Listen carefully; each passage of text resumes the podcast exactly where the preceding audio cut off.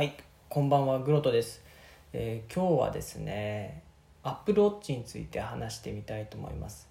えー Apple Watch ね、あの何年か前ですけど、あのたまたまね、あのいただいたんですよ。あまあ、いただいたというか、まあ、抽選で当たってですね、あのまあ、もらったんですけどでその前からねあの欲しいなってずっと思っててで、まあ、ラッキーなことで欲しい欲しいと思ってたら抽選で当たったっていうことでねあのしばらくね使ってたんですよ、まあ、でも、まあ、使わなくなりましたっていう話です。でなんで使わなくなったかっていうとあの最初はねあのすごい便利だなと思ったんですね。で便利なポイントは一番はねこれ意外かもしれないですけども通知の機能ですね。あの iPhone に通知来た時にこう気づかないことってあるじゃないですか。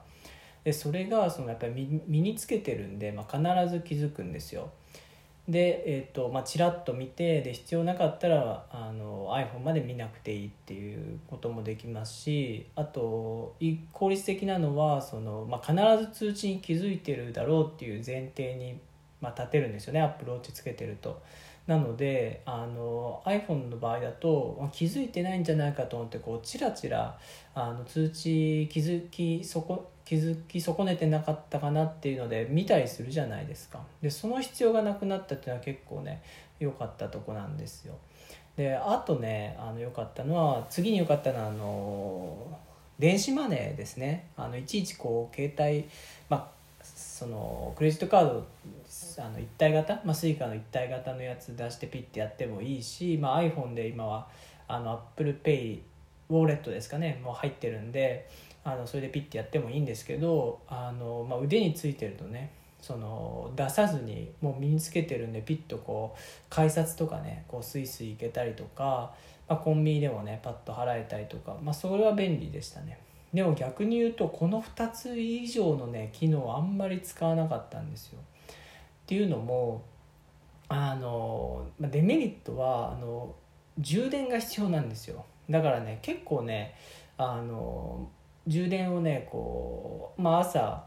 まあ、つけてで帰ってきてでで充電を夜してなきゃいけないっていうことでね。でたまに忘れたりするじゃないですか時計ってこうポッと置いたりして、まあ、習慣になっちゃえばいいのかもしれないですけど結構ね充電するっていうのがねなんか面倒くさいなと思ってでだんだん使わなくなっちゃったんですよね。でまあそれにあと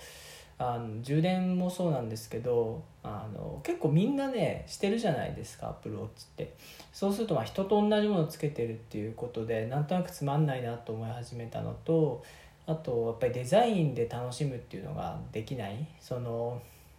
ちょっと無機質じゃないですかデジタルで。でもちろん文字盤を自由に変えれるっていうのが売りだと思うんですけど結局なんかなんていうのかなその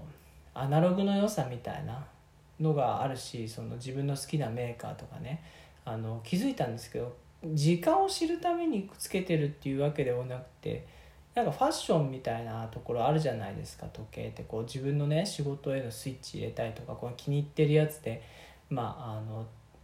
を身につけてるっていうその見栄え。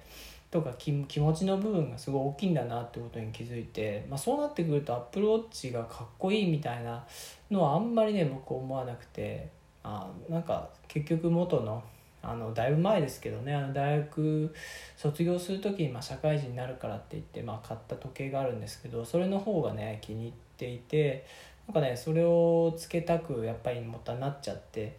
あのしばらくねお蔵入りしてるんですよ。ああいアップルウォッチね。皆さんちょっとどんな風に使ってるか分かんないですけどもしねあのこんな風に使うとあのいいんじゃないかとかなんかそういうねあのアイディアあれば是非お寄せいただきたいなと思ってます。